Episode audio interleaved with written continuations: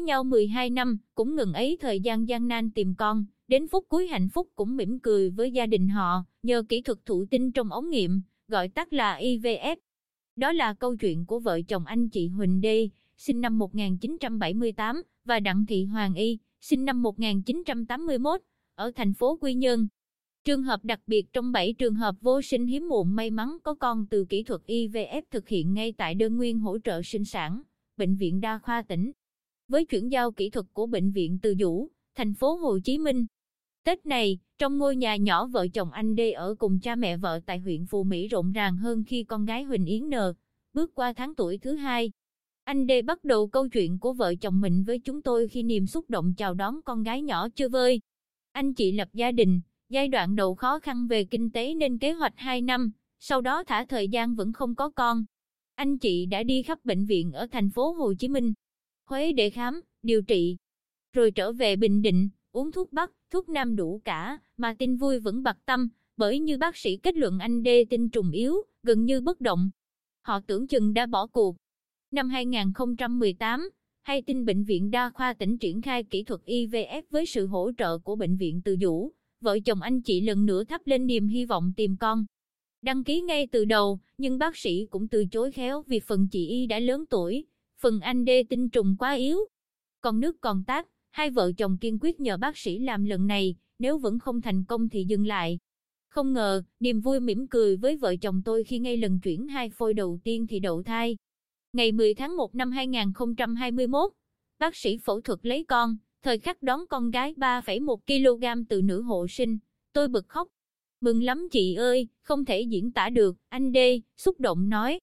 IVF giải quyết phần lớn trường hợp vô sinh hiếm muộn, phụ thuộc vào hai yếu tố rất quan trọng là độ tuổi ở người vợ càng trẻ thì khả năng đậu thai càng cao, và sức khỏe tinh trùng của người chồng. Nhưng thành công của vợ chồng anh D và chị Y ngoài sức tưởng tượng, không chỉ là niềm vui của anh chị, mà với cả chúng tôi, bác sĩ chuyên khoa 2 Nguyễn Hữu Tiến, Phó trưởng khoa phụ sản, phụ trách đơn nguyên hỗ trợ sinh sản, Bệnh viện Đa khoa tỉnh, chia sẻ. Với hỗ trợ của Bệnh viện Từ Dũ từ năm 2018 đến 2020, Bệnh viện Đa khoa tỉnh đã hoàn tất 20 chu kỳ chuyển giao kỹ thuật. Kết quả, có 9 trường hợp đậu thai, trong số này 7 ca sinh thành công 9 em bé, 2 ca song thai, tỷ lệ thành công khoảng 40%. Ngày 7 tháng 2 năm 2021 đánh dấu cột mốc quan trọng cho thành công vượt bậc của ngành y tế Bình Định khi Bộ Y tế ra quyết định công nhận Bệnh viện Đa khoa tỉnh đủ điều kiện triển khai độc lập kỹ thuật IVF. Thành công đó là một chặng đường gian nan với sự chuẩn bị kỹ lưỡng từ 10 năm trước.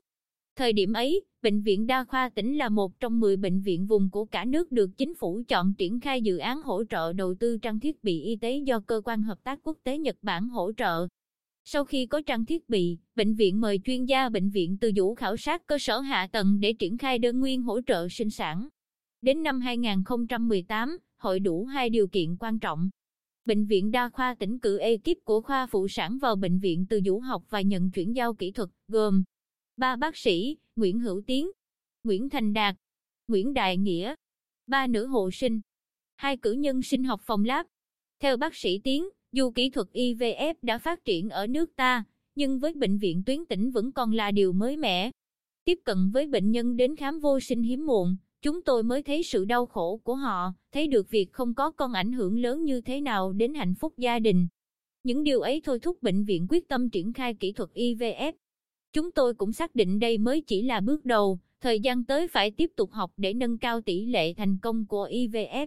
Bác sĩ Tiến tâm sự. Bác sĩ chuyên khoa 2 Võ Thành Nam Bình, Phó Giám đốc Bệnh viện Đa khoa tỉnh, khẳng định, với thành công này, Bình Định là địa phương thứ ba của khu vực Duyên Hải Nam Trung Bộ Tây Nguyên triển khai kỹ thuật IVF. Trong kế hoạch, Bệnh viện Đa khoa tỉnh sẽ thành lập khoa hỗ trợ sinh sản trên cơ sở của đơn nguyên hỗ trợ sinh sản để đầu tư và phát triển mạnh hơn, đồng bộ hơn kỹ thuật IVF.